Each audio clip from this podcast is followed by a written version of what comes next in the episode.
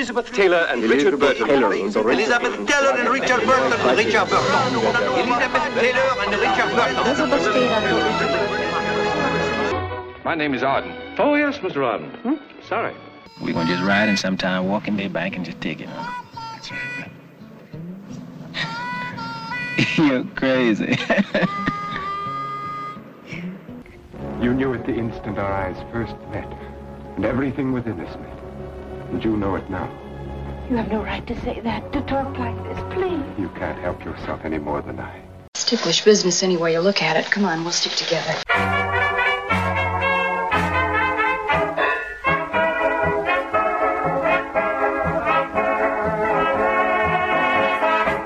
Hello, everyone, and welcome to Ticklish Business. I'm Tristan, joined as always by the awesome Samantha.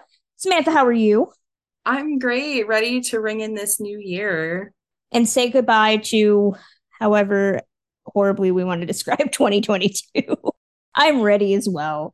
It's a first episode of a new year, so we are talking about our 2022 new discoveries, the classic films that we discovered for the first time last year. We don't have a guest, but we are going to be supplementing that by increasing our usual top three to a top five, which I think was actually still incredibly hard for you and I to come up with five. Yeah, I'm staring at my full list. It's 24. Mine was 30, so I'm right there with you. Before we talk about that, though, we'd like to briefly remind everyone that if you haven't checked out our Patreon at patreon.com slash ticklishbiz, you should. We do additional bonus pods, including doubled features, looking at remakes, and based on a true podcast, looking at biopics and true crime. We recently finished our holiday series, Six Weeks with the Thin Man, looking at all six of the Thin Man episodes in chronological order. We talked about everything from wartime cinema to Leon Ames' hot jazz daddy. It was an adventure, that's for sure. We also give out regular care packages of movies and gifts and let you guest on an episode. You can head over to patreon.com slash ticklishbiz. And don't forget to pre-order my book coming out on March 7th. But have you read the book 52 Literary Gems that inspired our favorite movies? You can pre-order that wherever you get your books. Put it on your Goodreads, order it from your local library, however you do it. And our new Redbubble store has some fabulous art, all designed by our own Samantha Ellis featuring your favorite stars, including our popular item, which was our Gene and Judy Makoko Cocoa mugs. You can see those at redbubble.com slash people slash ticklish biz. Enough promoting us. Let's talk about the movies that we fell in love with in 2022. Samantha, I want to talk about your process. We talk about process every time we do these. Was it different than in previous years? How easy was it for you to even conjure up a list? It was definitely difficult this year because the first thing that I noticed looking at my letterboxd was that I watched the same exact number of films this year as I did last year.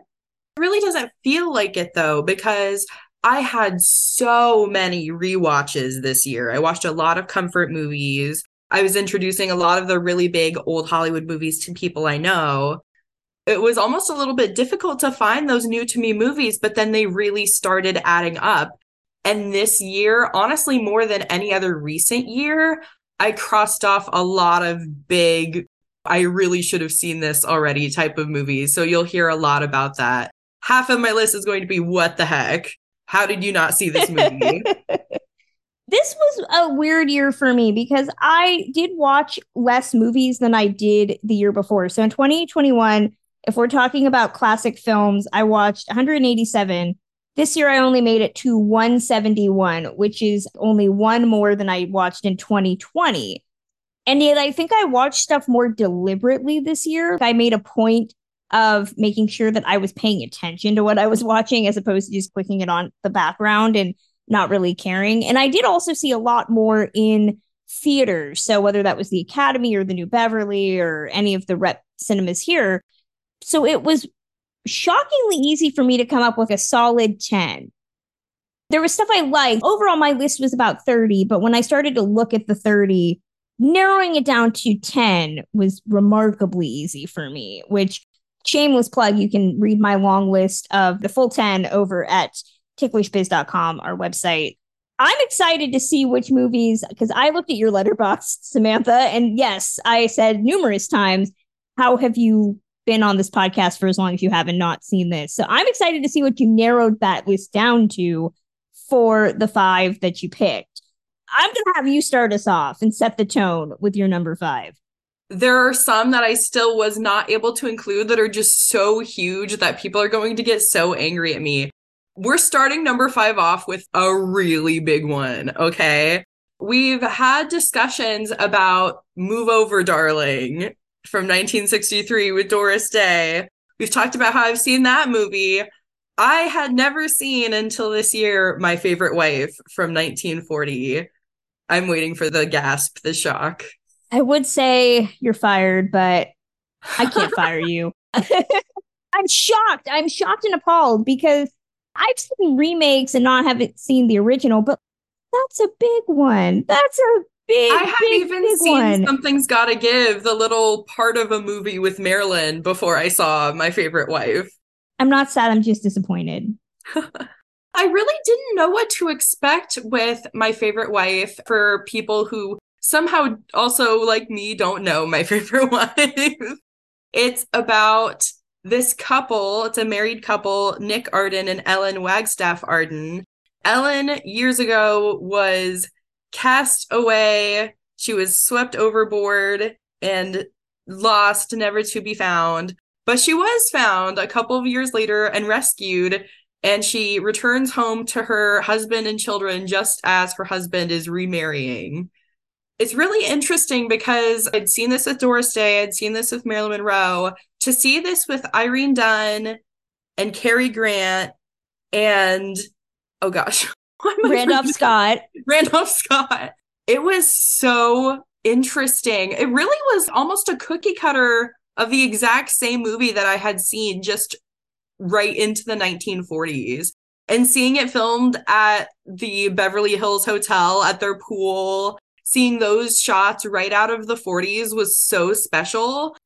I'm just going to hint Irene Dunne and Cary Grant are going to pop up again later in this list. So I really was starting to get a nice penchant for them. They're just so dynamic in this. It's such a great comedic role for both of them, and they bounce off of each other so well. It's also incredibly gay. And It's I kind of love gay. that. Yes. Anybody who emails me and says the Cary Grant Randolph Scott pool sequence is not same sex oriented, stop.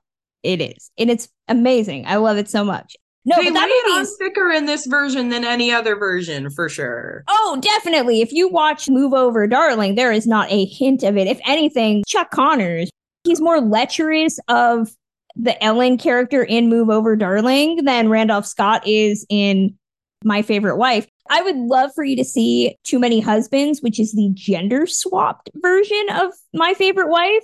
What? Yes. So it's essentially the precursor to the thruple. It's Jean Arthur, Fred MacMurray, and I think Melvyn Douglas.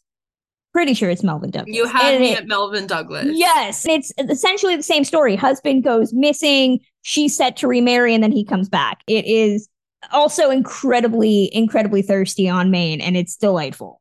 I love that. I'm adding that to the watch list. I feel like I've heard the name of it, but now that I know what it is, gotta watch it. It's great. It's great. I had four through one set. I am not varying. Five, I've changed about seven times. And if you look at my long list, five that I listed there is not the five that I'm going to tell you all right now. I'm changing things in the moment. I watched a lot of foreign cinema this year, classic foreign cinema, which was a huge blind spot for me. I saw a lot of Kurosawa films this year. So I was very proud of myself. My number five is actually from 1946 and it's called Sylvia and the Ghost. It is a French film that feels like a French version of I Married a Witch in the sense that it's very high fantasy. It's a romance. It's got a little bit of a gothic bent to it. And it's just so damn delightful. Follows a, a girl named Sylvia, played by Odette Joyeux, who harbors a love for a ghost that supposedly haunts her family's castle, because of course they have a castle. Her family is committed to undoing this crush, so they hire three guys to play ghost. shenanigans ensue that involve an actual ghost. Feels very much like a René Clair high fantasy romance. They do a lot of really great Pepper's ghost effects with the guy who plays the ghost. There's some fun stuff with the sheets that move. It's got a lot of really fun 1940s visual trickery, and it's just a really fun romantic little film about a young girl who realizes she has to grow up and put childish things aside. She's got a crush on a dead guy, which is why we do this podcast. We can relate to that. If you love stuff like the Canterville Ghost, which is not necessarily uh, romance because Margaret O'Brien's a child, but it's in the same vein. This is a lot of fun. It was very sweet. The Criterion Collection actually has it. TCM showed it during Halloween, so I was happy to get a chance to check it out. That's my number five. That movie was on my list and I let it expire and now I regret it. You should definitely see it. You would really like it. It's I should. got that nice little just spooky enough, but it's so romantical. With the element of romance. That's exactly what Exactly. I was going to say you are a fan of what's the mermaid movie we always talk about? Miranda? Mr. Peabody and the Mr. Mermaid. Peabody and the Mermaid, but there's also Miranda with Chaz Glynis Johns. Feels similar to that. It's a lot of fun. Heartily endorse that. Love that. And we gotta hold up the French movies around here. International cinema, especially of this time period, maybe you know British World War II films, but France and every other country was making classic films as well. So I'm glad that I got to see what they were doing around this time. And it looks remarkably, aside from the fact that they're speaking in a different language, looks like the same filmmaking styles and it's all very accessible. Samantha, what is your number four? My number four is definitely more obscure than my favorite wife. it's a movie from 1939 called Good Girls Go to Paris. And it's one I think we both saw this year. I just It's an honorable mention on mine. See, we both appreciate the movie. It's so great. This movie is about Jenny Swanson, played by Joan Blondell, and she's a waitress on a college campus. And she has this very interesting relationship with one of the professors that frequents this restaurant that she works at. On one hand, they have a little bit of the flirtatious banter, but in a large way, he's a father figure to her in the sense that he tries to steer her in the right direction rather than the I'm going to be a gold digger and go to Paris direction. they end up in the same house, both marrying almost into the same family. I don't want to get too far into the plot.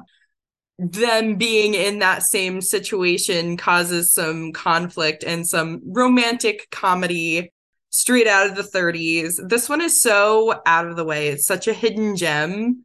And I love Joan Blondell and Melvyn Douglas together. I cannot say it enough. They're the perfect 1930s pairing. This was one where I wasn't necessarily pulled in by the romance, although it's very sweet. I liked more of the comedy of manners element to it, in that Joan Blondell is pretty much open about the fact that she wants to fake a guy into a scandal so that she can get money to go to Paris. She's like, I'm going to trap this guy into marrying me, and they're not going to want to because I'm poor, and they're going to give me money, which I think is a recipe for like a good noir, usually. In this case, what ends up happening is she gets stuck in this wealthy family where she is both simultaneously praised and exploited for not being wealthy in very interesting ways. I like that element more than the romantic element. A lot of it is because Joan Blondell carries this movie on her freaking back. She is so good. I'm always bummed that she never became an A star in the same way as I'm going to say it. It's the same way as June Allyson, even though June Allyson and Joan Blondell don't deserve to be on the same line together. I'm Team Joan forever. I think of it more as a, why didn't she become more of a Jean Harlow in the sense of she's Yeah. not as well known today, even though she was top billed in every movie of the 1930s. It's so crazy. Yeah, watching her in this, you just realize what enigma she is in that she can do comedy, she can do drama, she can do romance. It's an interesting movie to watch in that sense of finding out which stars hit and which don't, and which in this case should have. I do have to say though, her banter and her dialogue with Melvyn Douglas is just unmatched in this movie. It's so cute and it's so great. I love the ending. Melvyn Douglas Love is one of those you really need a strong scene partner for him to not seem wooden. Don't agree. I just love him in everything. I'm so biased. He's one of my favorite 30s leading men. I He's appreciate right in that him. same vein as Franchot for me, and I know Oh, see- feel about Franchot. I always feel like if you couldn't get David Niven, you got Melvyn Douglas. That's my thing. Hard disagree. He's more comparable to like a Walter Pidgeon, maybe. Walter Pidgeon. No. I don't know. I don't know. way, we both like the movies. we will have this grand discussion about Melvyn Douglas at a later date, future episode, maybe. So, my number four, this is not the last time you're going to see these two in my list because this year was all about Liz and Dick for me. I don't know how that happened, actually. Part of it was is TCM had Liz Taylor on Summer Under the Stars. And so I watched quite a few, if not almost everything that they showed of hers that day. So my number four comes all the way from 1965. It is the Sandpiper. Please tell me you don't have this on your list. I do not. It Okay. would be an honorable mention for me. Oh my gosh. We both discovered this one this year, which is also so crazy. The Sandpiper is a movie that could have only been made in the 1960s, directed by Vincent Minnelli. I get no Minnelli in this at all because this is a movie that is No. both incredibly, incredibly horny, and B is so 1960s. The studio system is out of the way. We're gonna go just ham. I just don't feel Minnelli vibe. The, if you had told me the guy who made Meet Me in St. Louis made this movie, I would not have believed you. But he did. Liz Taylor plays Laura Reynolds. She's this boho free spirit who lives in an artist colony by the ocean in California. She's raising a son, and through some shenanigans, she is told, You're not raising your kid right. We're going to send him to this boarding school that you have to uh, be okay with, or essentially, you're going to lose custody of him. She says, Okay. Through him going to this school, she meets Dr. Edward Hewitt, played by Richard Burton, who is a priest light. I don't really know how the organized religion thing works in this movie, even though I'm a lapsed Catholic, because he says he's a priest, but he's married. He's married to Eva Marie Saint, who I'm sorry, just does not have hell of a chance in this film at all. She just pops in, says hi, reminds him that he's married and they have a child, and that's really all she's there for. But of course, Laura and Edward have this undeniable chemistry and it's a romance. I love it so freaking much because not only is Richard Burton playing a priest, and I'm not saying that that is part of why I put it on this list, but I'm not not saying that.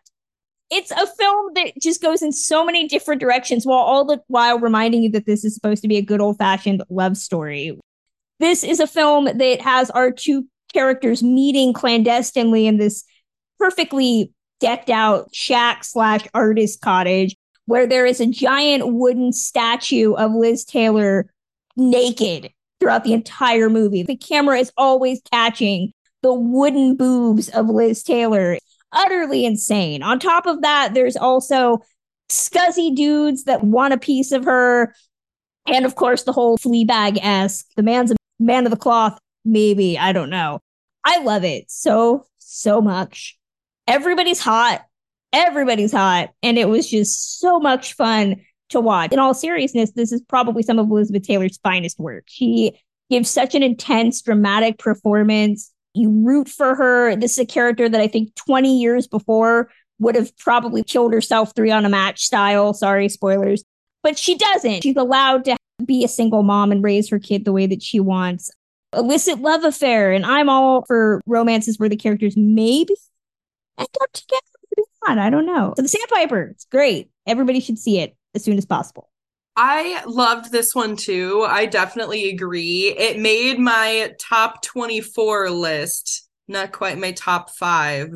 Elizabeth is great in it. It's honestly one of my new favorite Elizabeth Taylor performances, which is saying a lot because I adore her. She's in my top three favorites. This is some of her strongest acting. And I know that Who's Afraid of Virginia Woolf, she takes flack for that because a lot of people see that as the Liz and Dick relationship in microcosm. But to watch the films they made in the early 60s, Virginia Woolf's a bit of an outlier because they made several films in the 1960s that were all about them being hot and having a lot of sex. I'm totally okay with that.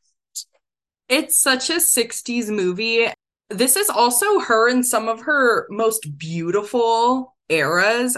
Her in the 60s, once she starts to get that really nice tan and grow her hair out, it's just such a great look for her. This and the VIPs is prime Elizabeth Taylor. Well, we might be coming back to Elizabeth Taylor at some point on my list. We'll see. Samantha, what is your number three? Speaking of coming back around, we are coming back around to Cary Grant and Irene Dunne. They show up on my list multiple times. I watched Penny Serenade for the first time this year from 1941. I, I have not the- seen this still. Wow. Okay, so I won't spoil. This movie is very infamous in the old Hollywood fandom. Anytime it shows up on TCM, everyone in TCM party is like, bring your tissues. This is going to emotionally break you. And that's exactly what it did. It is such a great romantic movie, but it's so melodramatic. It absolutely tugs at your heartstrings every scene. If I had to compare this movie to anything, this is the beginning scenes of Up stretched into two and a half hours. That's part of why I haven't watched it because I feel like Yeah. it would just make me sad. I'm going to be bummed out the entire time.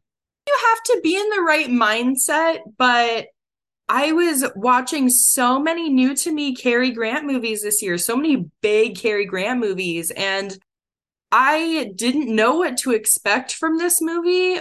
I was so shocked. I was kicking myself because I've always been very adamant that Cary Grant is far superior in comedies. And on top of that, I'd seen Irene Dunne in six movies before this, but I still had never really thought much of her. Both of their performances surpassed my expectations. It was such an emotional roller coaster, but it was pieced together so beautifully. All of the songs, it's just so worth the watch. Have you seen Make Way for Tomorrow? I don't think I have. Leo McCarey. That's the last time I was emotionally devastated by a classic film. If you have the chance, you should definitely watch it. But it's essentially like the beginnings of Up, only they were really old. How Up should have theoretically gone. So, future idea if you need more sobbing. But I need to see this. This has been on my list for way too long. It's a great one. So worth it. My number three is technically outside of the purview of our timeline, but if it airs on TCM, we count it on this list. And this actually was also at the TCM Classic Film Festival, although I did not see it there. I saw it after the fact, which honestly, I'm glad I didn't see it there because if we want to talk about being emotionally devastated by a movie, ooh, do I have one for you? My number three comes to us from 1980 and it is somewhere in time. Oh yeah, Oh did you hear about yeah. Did you hear about the TCM Film Festival screening of this? I knew that it was screening at the fest. I will say this is definitely like an all-time fave. Oh my gosh, I'm so happy. Yay. Yeah, I I saw this movie forever ago because of the Hotel Coronado. It's one of my favorite places in the world. And that's where it takes place in the book. So yes, I want to hear all your gushing about this movie because it's fantastic. It's so fantastic. And what I appreciated about it was it's got a screenplay by Richard Matheson, who is you know, sci fi horror great. And that's what really elevates the movie above just being, oh, time travel romance to its benefit.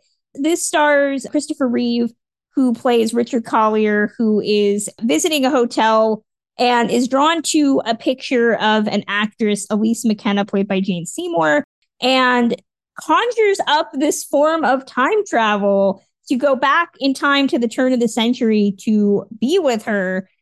That is really as far as I want to go without spoiling the rest of the movie. As much as I gave Christopher Reeve flack when we did our episodes of double features on Village of the Damned and Rear Window, he is perfectly suited for something like this. This is not Superman. This is him playing a genuinely fleshed out, fully enriched, enlivened person. he's just a great leading man to lead this romance. Jane Seymour is utterly freaking gorgeous. I just could not take my eyes off her. Christopher Plummer plays a cad, which is a lot of fun. What kept the movie going for me was this time travel conceit and the way they utilize it. There is a scene towards the end, and I'm sure you know exactly what part I'm thinking of, that is just. I was watching this at home on my iPad, and when it happened, I was like, what?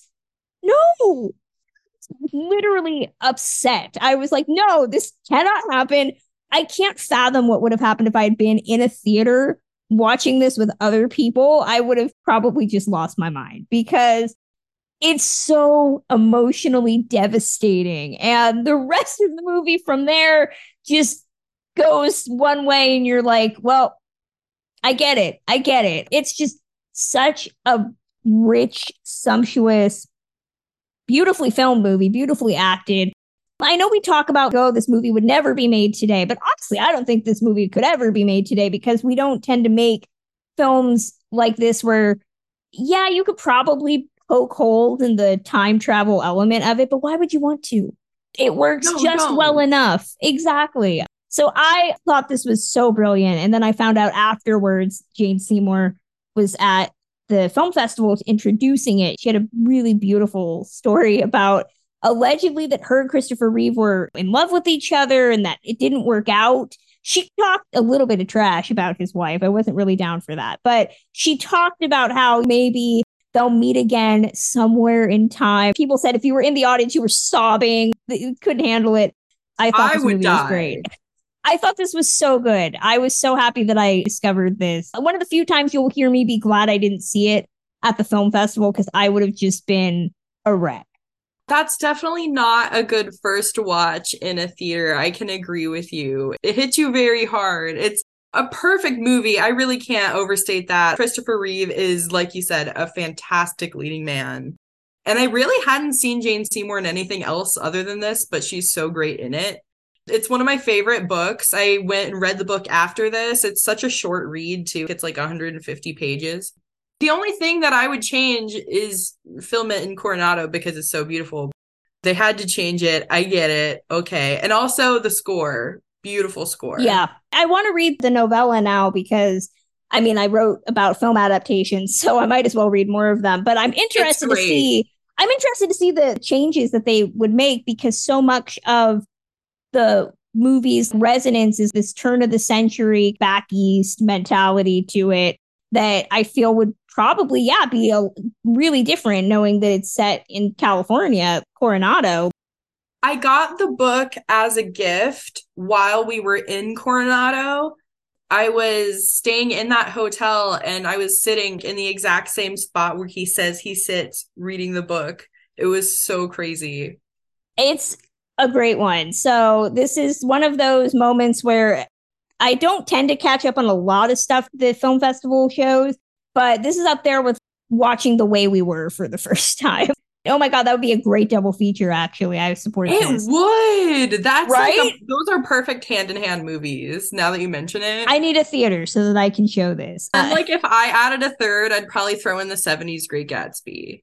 Oh yes. Okay, well, the '70s Great Gatsby is my favorite Gatsby. No disrespect to Leo, but he ain't holding a candle to Robert Redford. Samantha, what's your number two? My number two, it might not be that surprising if you've listened to our episodes from 2022. I had a huge Vincent Price deep dive this year. I watched 10 movies over the course of one weekend that I had never seen before. I had never seen any of them before. And I had seen 20 of his movies prior to that. So that made 30 Vincent Price movies total that I've seen now but this went right up to my number two for the whole year Dragonwyck from 1946. Yeah.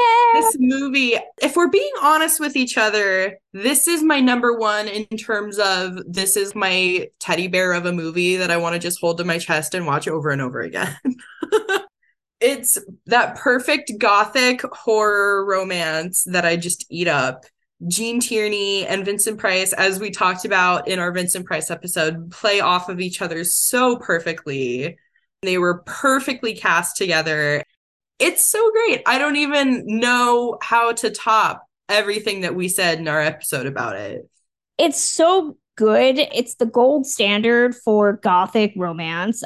Vincent Price is really the only person that can make heroin addict look good. I forget what he's addicted to in that, but he on drugs. They never say. they, ne- they just say drugs. He could be a laudanum addict that time period. He, so he could have be been huffing paint. paint, drinking straight morphine. I don't know, opium Moonshine. or something. Either way, he makes addiction look great. Good for Vincent. This one I've seen a couple of times. It's one of the reasons I miss the gothic element and also I why we love classic film. You wouldn't be able to make this type of movie with this elegance. I know a lot of people love Guillermo del Toro's Crimson Peak, but I don't know, there's just something about this movie that works so well even though it doesn't necessarily have anything spooky. It's not like Jane Eyre where there's crazy wife living in the attic. It's just good old fashioned broken people hurting other people. I know. I really didn't know what to expect. And I hate to repeat everything I said in the episode, but what surprised me the most was that watching a movie like Laura, where Vincent is the outcast and he doesn't really know anything or hold a job. And Gene Tierney is this intelligent woman of the world. And then you've got Dragonwyck, where Vincent Price is this intelligent man of the world, and Gene Tierney is from the small town and doesn't know anything or have any social skills. So it's really fascinating. But they It's- play all of these roles so well. It's almost like a precursor to Tess of the D'Urbervilles, if anybody wants to get For sure. literary about it. But biggest thing, and I know one of the criticisms of the movie from at least modern audiences that watch it is that they don't believe that Gene Tierney is some babe in the woods. That's hard for me to believe, which I get. I do. That's why we watch these movies because we don't want to see some plain country girl. We want glitz. Damn it, we want glamour. We want Gene Tierney and we Vincent want Gene. Tierney. Yes. Speaking of glitz and glamour, my number two is a doozy. My number two is one that you brought up to me back when we did our Elizabeth Taylor episode, and I told you I hadn't seen it, and now I have seen it, oh.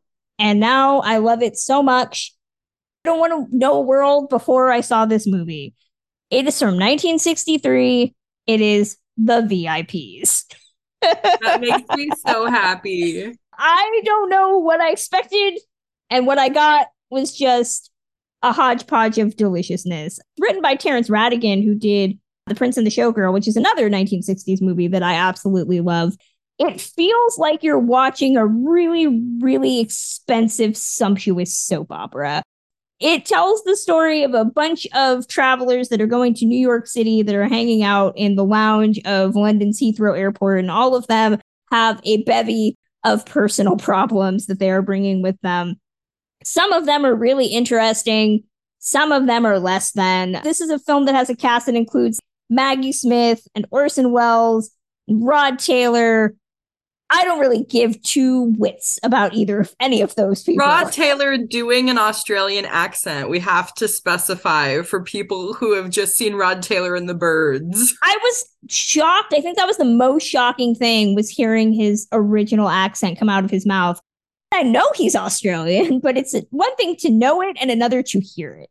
Exactly. It was shocking, but it was great. He sounds so crazy. And uh, Maggie Smith is his long suffering secretary. And I'm just like, Maggie, girl, come on, you can do better. No disrespect to the Rod Taylor fans out there. Orson Welles is playing a director, not unlike numerous other directors, not really unlike Orson Welles. He's a guy that can't get financing. No, he's just playing himself.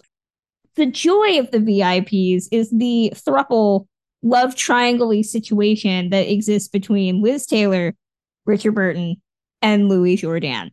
Louis Jourdan doesn't have, much like Eva Marie Saint, he has not a shot. I love Louis Jourdan. Okay, he's great. As a threesome, they are just too hot, too hot. The world would implode. But the man just really should have given up after about five minutes and just been like, you know what? There's nothing that's going to work here. A lot of it supposedly is based on Liz and Dick's own marital relationship, the jealousy and they said that they would actually borrowed from the fact that he would buy her jewelry just because it was Wednesday, the little notes that they would write to each other. If we're talking about themes of my movies this year, thirsty, everything was thirsty. And this is the thirstiest movie of pretty much everything because everybody is impossibly, impossibly gorgeous. Richard Burton's wearing this just coat that is fantastic. His hair is on point. Liz Taylor's got gowns that a normal person is not wearing that. She's swathed in fur. It is utterly fantastic. And then once they start fighting, I'm just like, I love both of you right now, and I don't really know what to do with myself. and her own jewelry, we have Yes. to add, it, which looks so incredible. Her It's own so collection. Just It's- some of the best moments on screen, truly, for her. It is so great. I wish that this had been a 10 part miniseries because I'd have watched every single minute of it. I was riveted to this movie the entire time. So, once again, Samantha Ellis jumping in with the suggestions that end up on my best of the year list. I love to hear it. That makes me so happy. This is my most liked review in all of Letterboxd is for this film. And this is what I said. This is the whole review. Elizabeth Taylor's wardrobe and jewelry earn a star. The fact that this is probably the loveliest she ever appeared on film earns a star. Rod Taylor's Australian accent earns a star. The fact that Louis Jourdan is in this earns a star. Hence, four stars. I don't make the rules. I would say the fact that Richard Burton just looks as hot as his wife is at least three stars. I love Anne of the Thousand Days. Never in my wildest dreams would I tell you that Richard Burton is gorgeous in that, but no, we were all watching the wrong movies because the man was fine. And I don't really know what to do with that information at, at this point. The VIPs, it's great. Go watch it. It's awesome. Let's read some of our listener suggestions we got before we get into our honorable mentions and our number ones, of course. Thank you to everybody that sent in suggestions and answered my prompt of what were your favorite classic films. TCM Party, our friends over at TCM Party said, This is a great question. This is off the top of my head in no particular order. Blast of Silence, Battling Butler, Beverly of Graustark, Hit and Run from 1957, The Bribe, and 1929's Woman in the Moon.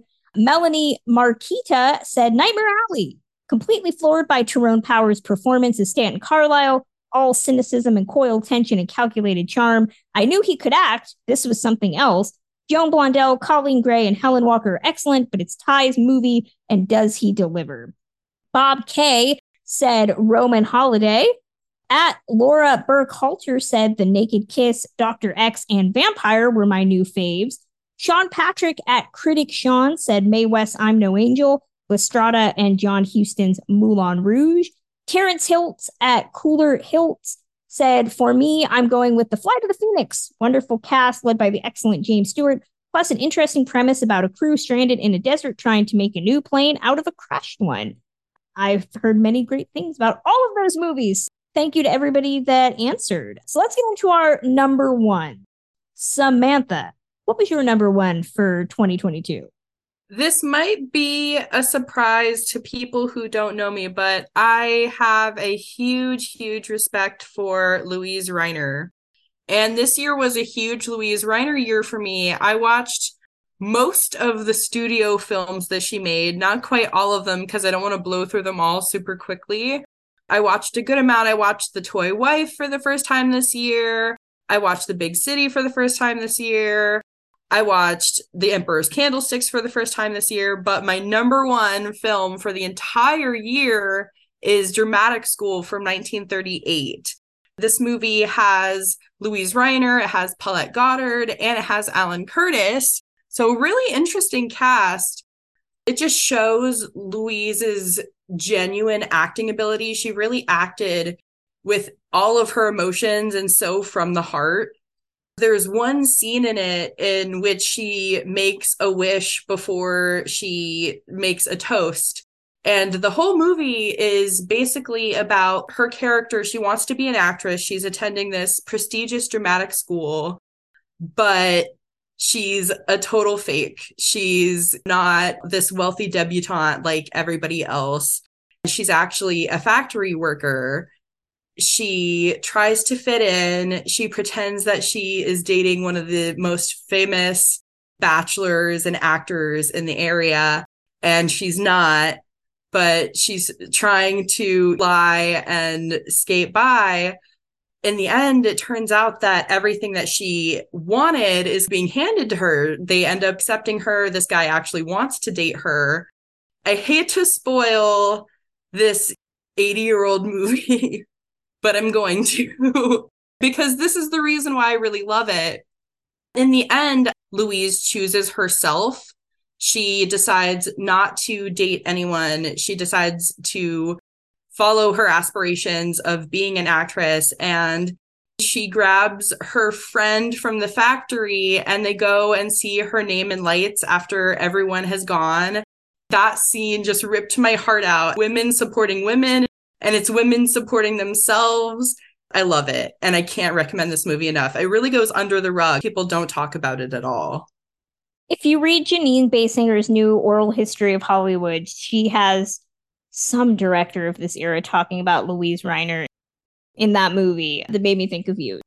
That's something to consider checking out afterwards. My number one is as far afield from that film as we could probably get, which is odd because I've spent this entire episode talking about swoony romances and ghosts. My number one is not any of those things. So I spent a lot of this year watching Sidney Poitier movies. He passed away last year. And so I really made an effort to watch some great Sidney films. As soon as I saw it, I was like, this is going to be my best of the year. I don't know anything that's going to top it. Mind you, I have an honorable mention that's also a Sidney film that I wish I could have included. But this one's from 1972. It was actually his directorial debut. It's Buck and the Preacher. I need everybody to go see it right now because it is so damn brilliant. It is freaking amazing. I loved every second of this. Sidney Poitier plays the aforementioned Buck. He is a wagon master that is trying to get freed slaves to the north they're being corralled by racist Southern people that want to send them back to the South, or in many cases, take freed people and take them back for slave purposes. He's got a lot on his plate. He meets a guy known as the Preacher, played by Harry Belafonte, who is a con man. The two essentially go on the spree.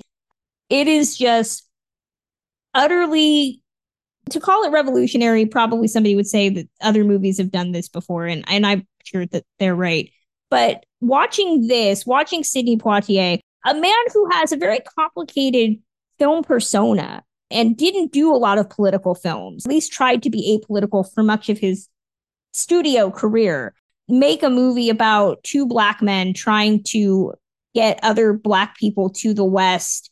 It's amazing to watch. And Harry Belafonte has probably one of the best introductions of a character, even though they try very, very hard to unglamorize him and make him look really unattractive. He's got so much charm and charisma that Sidney Poitier is, is the straight man. He's the guy that's all seriousness, where Harry Belafonte is all smiles and trying to get one over on people.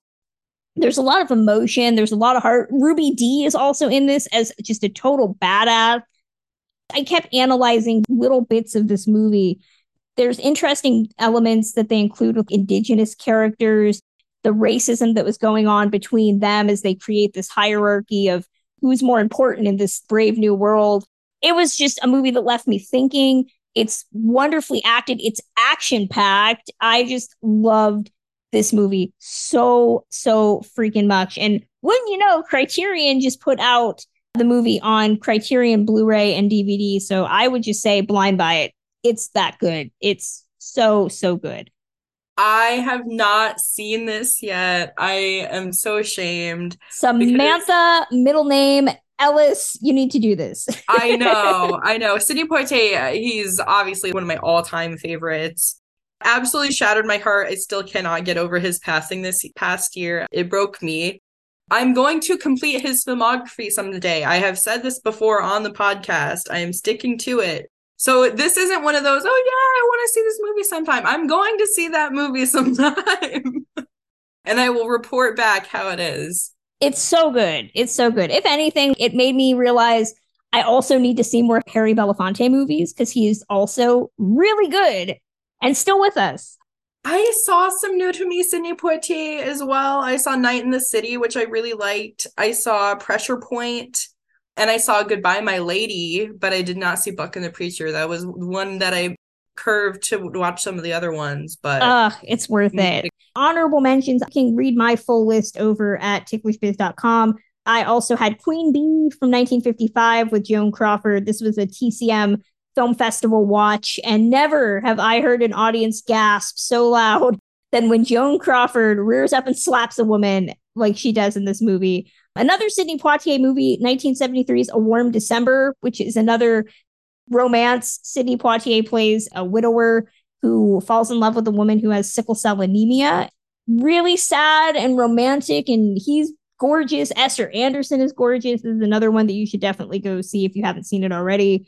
I watched a lot of Akira Kurosawa, Toshiro Mifune movies this year, and 1950s Scandal plays like it should be a romance, but it's actually a very, very sad, sweet, introspective story about people looking for connection.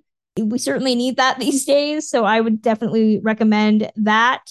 Tony Curtis in Don't Make Waves from 1967. It's fun, it's silly. And Jeff Bridges in Hearts of the West in 1975. This is a far better movie than Babylon. If you want to see a movie about the joy of making movies, Jeff Bridges plays a guy who becomes a silent era cowboy in silent westerns. It's really, really great. I have a lot of other honorable mentions. A lot of Elvis movies made my honorable list. So head on over to ticklishbiz.com and you can read the full list. Samantha, any honorables for you that you want to give a shout out to? I do. I'm going to try to read through them as fast as I can because I saw so many huge movies this year. Midnight from 1939. Claudette Colbert, she's been such a roller coaster with me. We share a birthday, so I felt obligated to love her, but now I genuinely love her.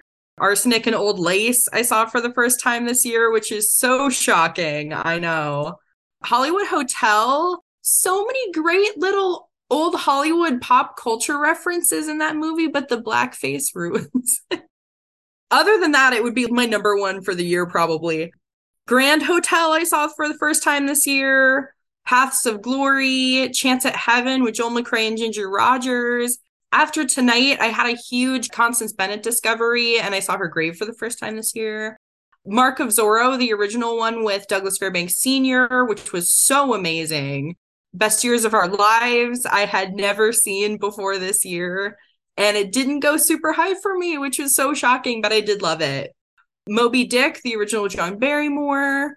The Old Dark House, I had never seen. That is a stacked cast and just a really great 30s horror. Night Song with Merle Oberon and Dana Andrews. The Unsuspected with Claude Rains. Death on the Nile, ridiculous cast. We've talked about Inside Daisy Clover. I saw that for the first time this year with Natalie Wood. And my last one is I don't know if it counts. This is really out of left field as time wise. I have to say, we're an old Hollywood podcast, so I would be remiss if I didn't say that I saw and loved the last movie stars. It's so good. It's so good. TCM also did some really great modern films. It's in my long list, but they also did TCM import show Chungking Express, which is a Wong Kar Wai film from the 90s. If you have not seen it, you should. I've heard good things. It's so good. It's so good. So this year, I think it was really good to be a classic film fan, even though I we all had to suffer through Blonde and Babylon.